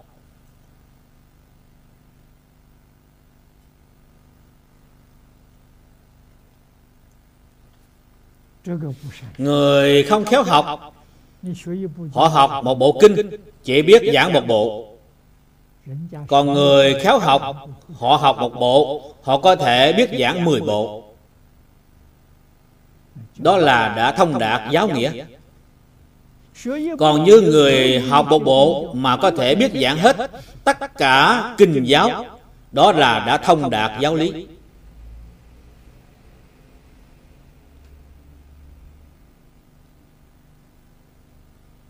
Thầy dạy học trò. phải đem những đạo lý này. những sự thật này và bí quyết đều phải trình bày rõ ràng cho học trò. khi tâm học trò đã hiểu rõ thì mới chịu y giáo phụng hành. thầy không có lừa dối tôi Tôi theo học với thầy Lý 10 năm. Chỉ học được năm bộ kinh. Không nhiều. Tôi học bộ thứ nhất là Kinh Tiểu Thừa. Bộ kinh này là nền tảng Đích thật. Từ Tiểu Thừa Nhậm Bôn Là Kinh A Nan Vấn Sự Phật Các Hung Trước học tiểu thừa, Sau học đại thừa. Học bộ thứ hai là Phật Thiết Kinh A-di-đà. Học bộ thứ ba là Phẩm Phổ Hiền Bồ Tát Hạnh Nguyện. Học bộ thứ tư là Kinh Kim Cang. Học bộ thứ năm là Kinh Đại Phật Đỉnh Thủ Lăng Nghiêm đây là tôi theo học với thầy Lý 10 năm. Tiêu chuẩn của thầy dạy Là học một bộ kinh. Phải lên đài giảng bộ kinh này. Giảng đến khi nào, Ngài nghe rồi, Được mãn ý mới thôi.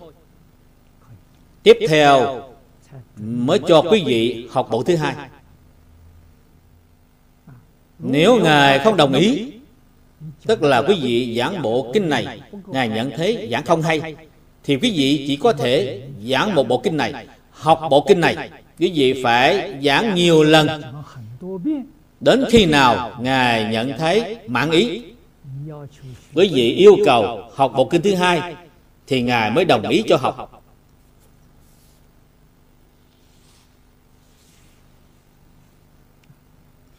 Ở Đài Trung những học trò theo học với Ngài.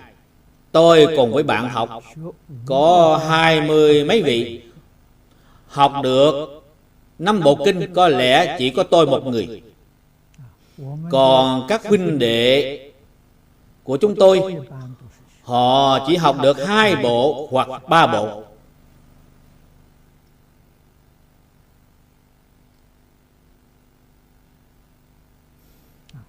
Phương pháp của Thầy dạy là thâm nhập một môn quân tu lâu dài. Dạy cho quý vị tu học. Đến khi nào công phu đắc lực thì mở mang trí huệ. Khi công phu đắc lực thì phiền não giảm nhẹ trí huệ tăng trưởng Đến lúc quý vị lật xem kinh văn Thì tự nhiên hiểu được đại ý. Quý vị lại xem chú giải của tổ sư Thì quý vị biết được. Phải giảng bộ kinh này như thế nào Trong thời đại hiện nay? Phải học như thế nào? Quý vị đã thông đạt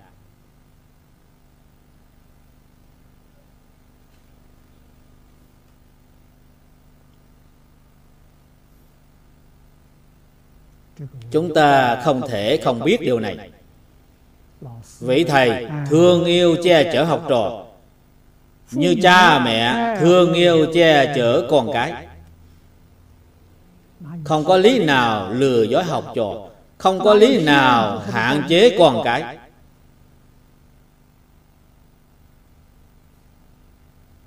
Nếu như vị thầy hạn chế học trò, cha mẹ hạn chế con cái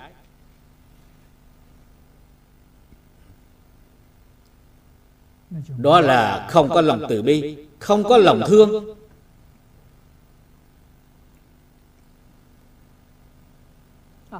Sự chỉ dạy của thầy nhất định là có đạo lý. Quý vị không cần phải hỏi. Chỉ cần quý vị y giáo phụng hành, tương lai khẳng định có lợi ích.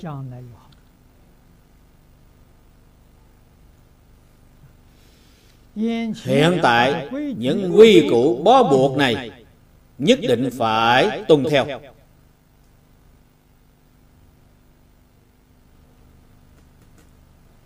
Đây là sự yêu cầu của thầy đối với học trò. Nếu học trò bên ngoài tuân theo, bên trong thì trái nghịch. Vị thầy có biết hay không? Biết. Vị thầy không hồ đồ chút nào. Vị thầy sẽ đối với quý vị rất khách sáo. Không bao giờ làm mất lòng quý vị. Hay nói cách khác quý vị tiếp nhận được bao nhiêu thì tiếp nhận được bấy nhiêu. Hay nói cách khác thầy đối với quý vị kế thừa huệ mạng của phật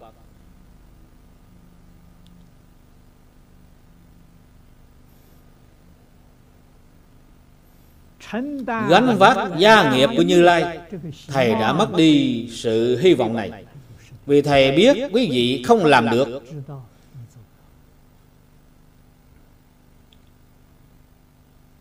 Vì sao không làm được? Vì quý vị không nghe dạy. Phải làm thế nào mới được thành tựu? Phải nghe lời dạy của thầy thì được thành tựu phàm là trái với lời dạy của thầy, thì nhất định không được thành tựu. Từ cổ kim trung ngoại, không có người nào ngoại lệ.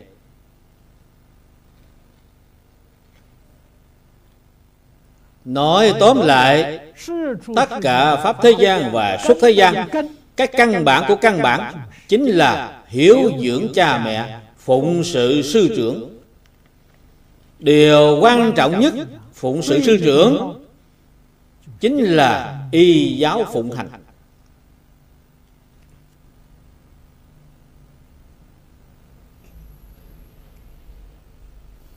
Quý vị đối với thầy mà thật có tâm thành kính, thì thầy đối với quý vị nhất định gánh lấy trách nhiệm.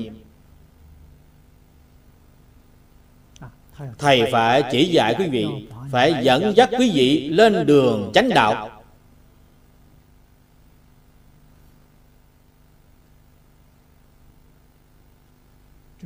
vị thầy này mới được người tôn kính. mới được đại chúng xã hội tôn kính. Thầy không bao giờ để cho quý vị đi vào tà đạo không bao giờ để cho quý vị tạo tác tội nghiệp. Đây là vị thầy rất tốt.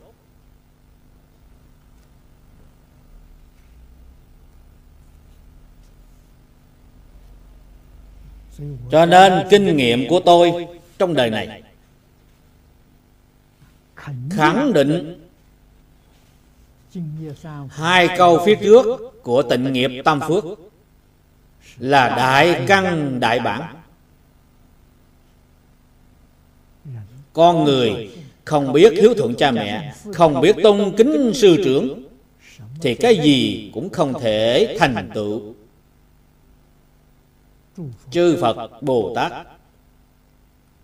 cũng giúp không được.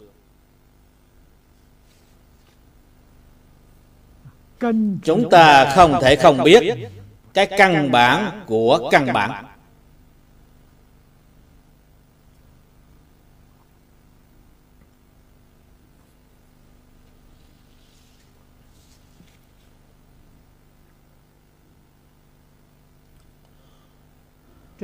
Trong đoạn giữa của phần kinh văn trích dẫn,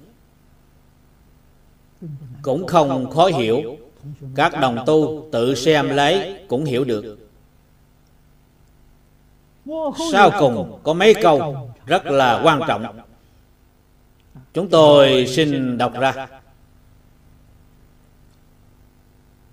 Phật bảo phụ vương tất cả chúng sanh ở trong sanh tử tâm niệm phật của họ cũng là như vậy.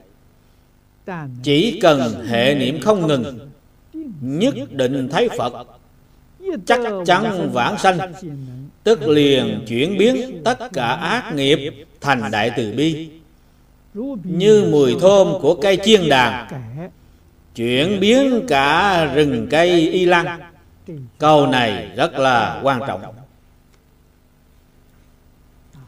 Y lan là tiếng phạn, là một loại thực vật rất hôi thối của ấn độ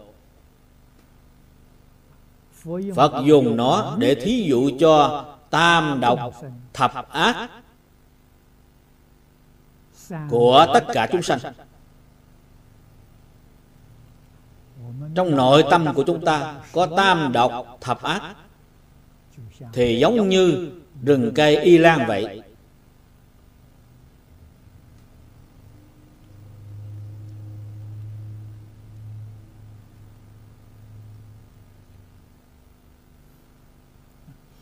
Phật đối với phụ thân của Ngài nói, Tất cả chúng sanh ở trong sanh tử,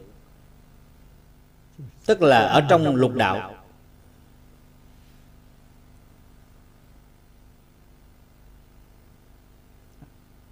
Cái tâm niệm Phật của họ cũng là như vậy. Đây là Phật nêu ra một thí dụ Để nói với phụ thân của Ngài. Phật dùng loại thực vật này để làm thí dụ. Loại thực vật này rất hôi thối Mọc Mọc Mọc khắp cả khu rừng. Thế nhưng ở trong khu rừng đó Có một cây Ngư đầu chiên đàn. Loại cây chiên đàn này rất là quý giá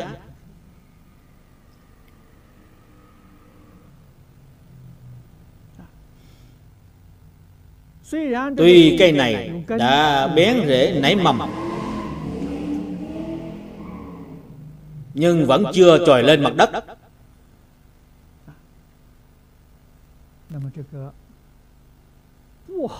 Nó bị mùi hôi thối của rừng cây y lan.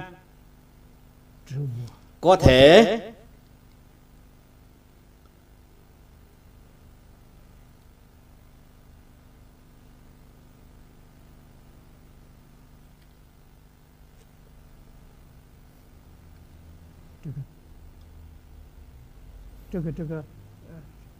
làm quấy nhiễu nó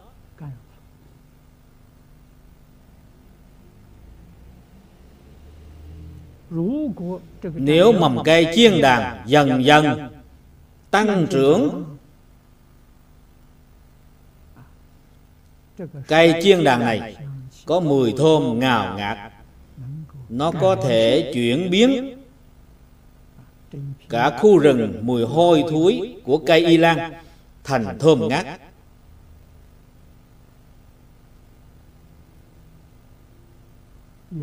Người thế gian nhìn thấy cái tình hình này thì cảm thấy rất hiếm có. Mùi thơm của một cây chiên đàn mà có thể chuyển biến cả khu rừng, mùi hôi thối của cây y lan thành mùi thơm ngát. Thật là hiếm có.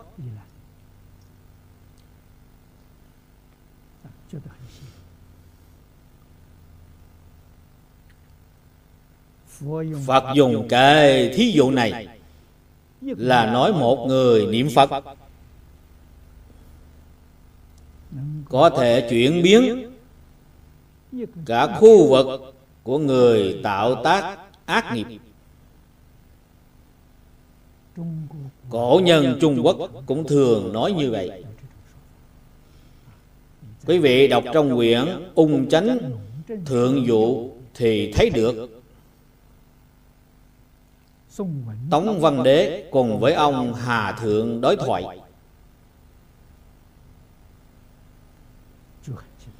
Thì rất rõ ràng,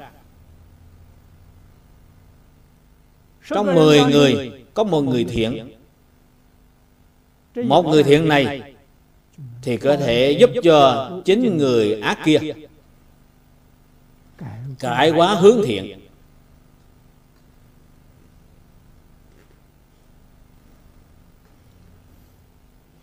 Trong một trăm nhà Có một nhà hành thiện, Tu ngũ giới thập thiện, Nhất định có thể cải hóa 99 nhà kia.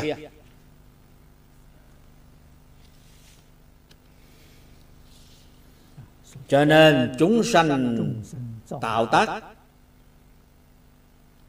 Nghiệp nặng Chúng ta không sợ. Mà sợ nhất là cái gì? Là tự mình không có thật tu Không có thật đức. Có thật tu, thật đức Thì nhất định có thể cảm hóa họ.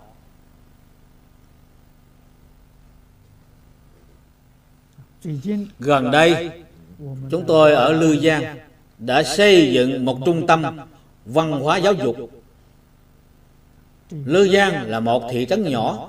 Cư dân có 4 vạn 8 ngàn người. Các đồng tu ở trong trung tâm đó Bao gồm cả công nhân, viên chức Có khoảng 100 người. 100 người đó Đều thực hành Theo đệ tử quy Làm đúng theo từng chữ từng câu Trong đệ tử quy thì có thể làm ảnh hưởng toàn cả cư dân trong thị trấn. Bốn vạn tám ngàn người. Quý vị đã xem họ trình bày trong dĩa VCD Họ chỉ mới bắt đầu thực hành 3 tháng. Chúng tôi nghĩ rằng công việc của họ làm làm trong ba năm mà không gián đoạn, Không giải đoại Chúng tôi tin rằng ba năm sau Thì thị trấn nhỏ đó, Như trong sách xưa của Trung Quốc, Có ghi chép,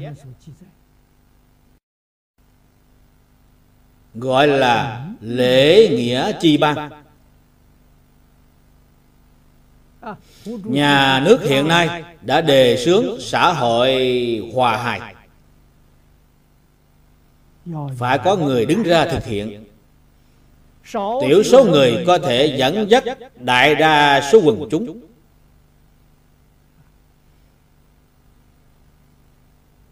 Cho nên phật nói câu này tất cả chúng sanh ở trong sanh tử cái tâm niệm phật của họ cũng là như vậy. Cái tâm niệm phật đó rất ít không nhiều. Chỉ cần hệ niệm không ngừng quý vị hết lòng nỗ lực. Không nên giải đãi.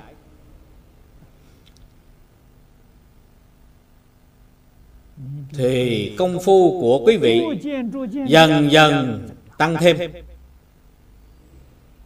Đến khi công phu thành thục, thì sanh ra sức ảnh hưởng. Cho nên nói, chỉ cần hệ niệm không ngừng nhất định thấy phật.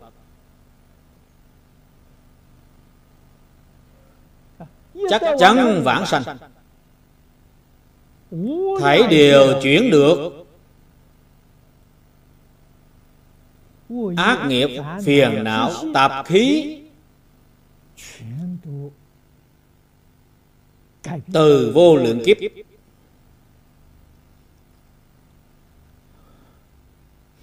chuyển phiền não thành trí huệ. chuyển ác nghiệp thành thiện nghiệp. thành đại từ bi. thì giống như một cây chiên đàn có thể cải thiện toàn cả khu rừng cây y lan vậy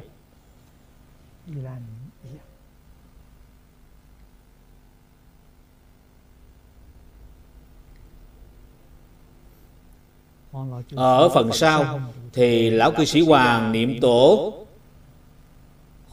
ngài chú giải đem tỷ dụ hợp với pháp vì chúng ta giải thích. rừng cây y lan tỷ dụ cho tam độc trong tâm của chúng sanh.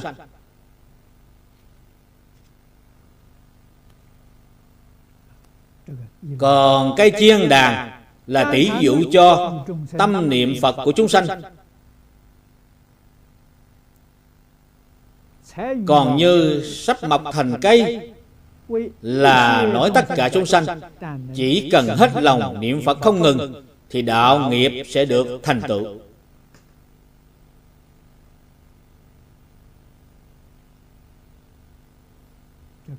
Chúng ta phải tin điều này.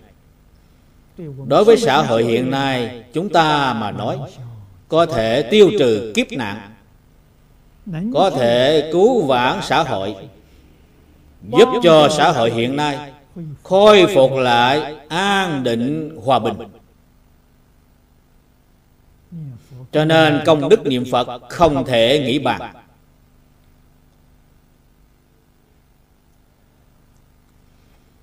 Hôm nay thì giờ đã hết. Chúng tôi xin giảng đến đây. A ni tho Phật a ni tho Phật a ni tho Phật.